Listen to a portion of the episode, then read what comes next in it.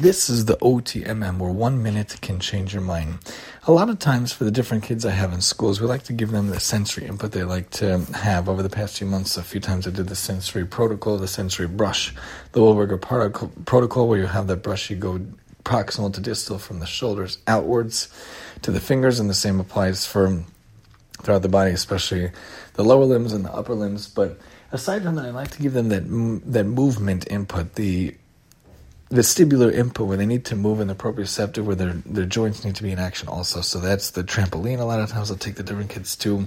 We have the Rifton bike, which is the three wheel bike. It's basically a tricycle, but they have to, you know, we go around the hallways, many laps for them to get that input. They also love the Ziggle bike, which is basically a bike that you sit down on and you put your feet uh, up, and when you move the arms back and forth of the bike, it actually moves the bike. Some of them use their feet to pedal the bike, and then they move the arms, but some of them are very, very good in it. They get that sensory input that they love.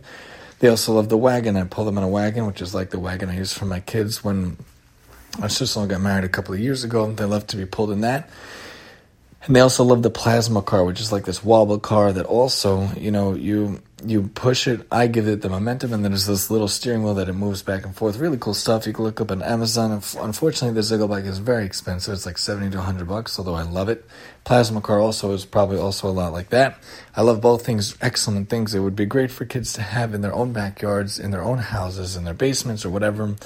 Really cool things to have. Those are some things I use as well in throughout the days, and that's the OTMM for today.